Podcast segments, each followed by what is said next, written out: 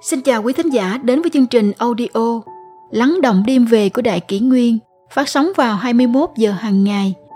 Đại Kỷ Nguyên hy vọng quý thính giả có những phút giây chiêm nghiệm sâu lắng sau mỗi ngày làm việc bận rộn.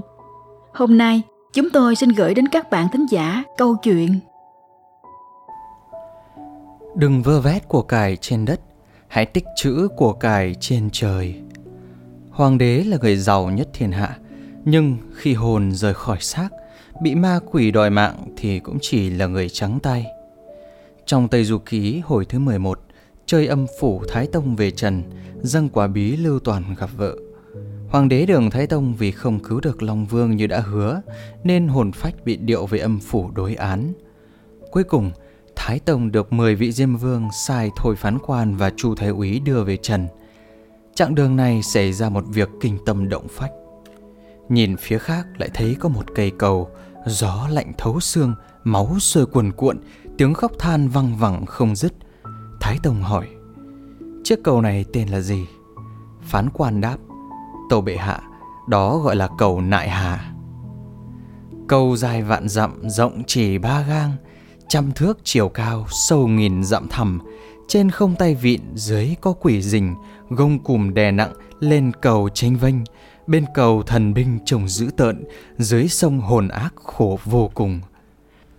Thái Tông trong lòng lo sợ, cúi mặt than thầm, lặng lặng đi theo phán quan thái úy qua sông Nại Hà quái ác, cõi khổ huyết hồn. Đến trước thành Uông Tử, lại nghe thấy tiếng người ồn ào huyên náo, gọi rõ ràng. Lý Thế Dân đến rồi, Lý Thế Dân đến rồi. Thái Tông nghe gọi ruột gan rụng rời, thấy một lũ ma quỷ cụt chân gãy tay, không đầu không cổ bước ra chặn đường, thét.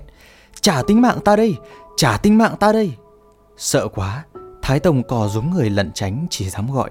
Thôi tiên sinh, cứu ta với.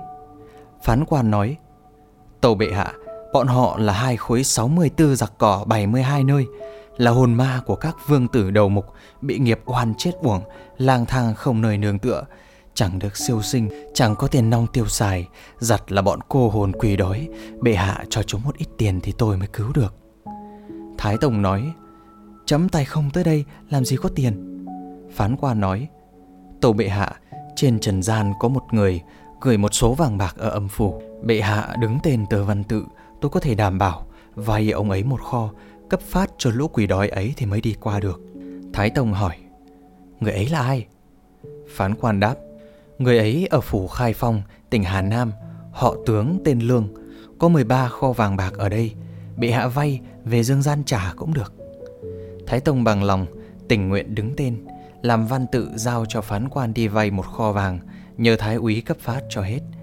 Phán quan còn dặn dò lũ quỷ rằng, số bạc này chúng bay chia nhau cho đều, rồi buông ra để hoàng đế đại đường đi.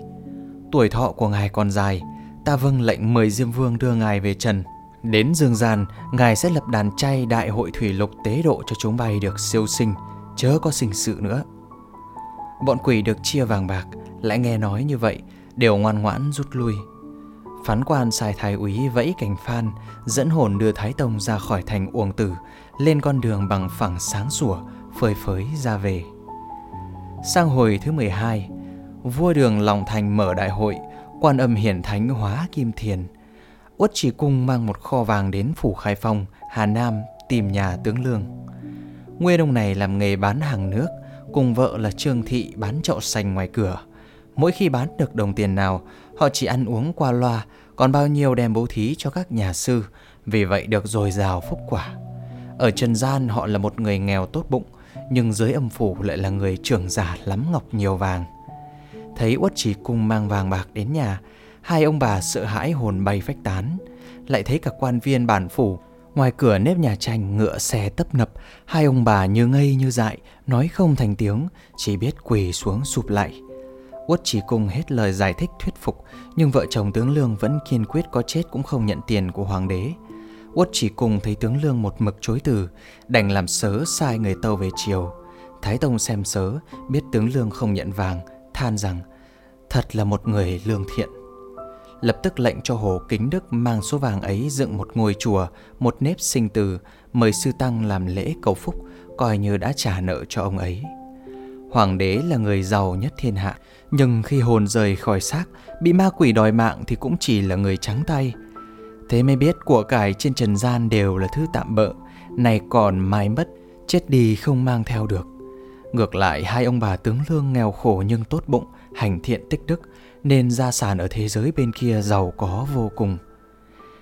Thánh kinh có chép lời Chúa Giêsu dạy: Các ngươi đừng tích trữ của cải trên trái đất là nơi có sâu mối tèn rét làm hư và kẻ trộm đào ngạch khoét vách mà lấy. Nhưng hãy tích trữ của cải ở trên trời là nơi sâu mối tèn rét không làm hư và kẻ trộm không đào ngạch khoét vách mà lấy. Vì của cải ngươi ở đâu thì lòng ngươi cũng ở đó. Ngày xưa, người giàu tích trữ vàng bạc châu báu nhà cửa. Ngày nay người ta còn tích trữ đô la Mỹ, euro, cổ phiếu vân vân. Thay vì cất giữ tiền bạc trong túi, trong kho, người ta bỏ tiền vào tài khoản ngân hàng và tài sản giờ đây chỉ đơn thuần là một con số. Dù dưới hình thức nào chẳng nữa, khi người ta tích trữ của cải trên trái đất, sớm muộn gì của cải cũng bị hư hoại, trộm cắp rình rập. Ngày xưa kẻ trộm phải đào ngạch khoét vách để lấy của cải người ta Ngày nay kẻ trộm có thể ngồi trước máy tính điện tử mà hách trộm lấy tiền tài. Khi thị trường chứng khoán lao dốc, Bao nhiêu người đã mất đi tất cả hoặc một phần lớn tài sản nội trong một ngày.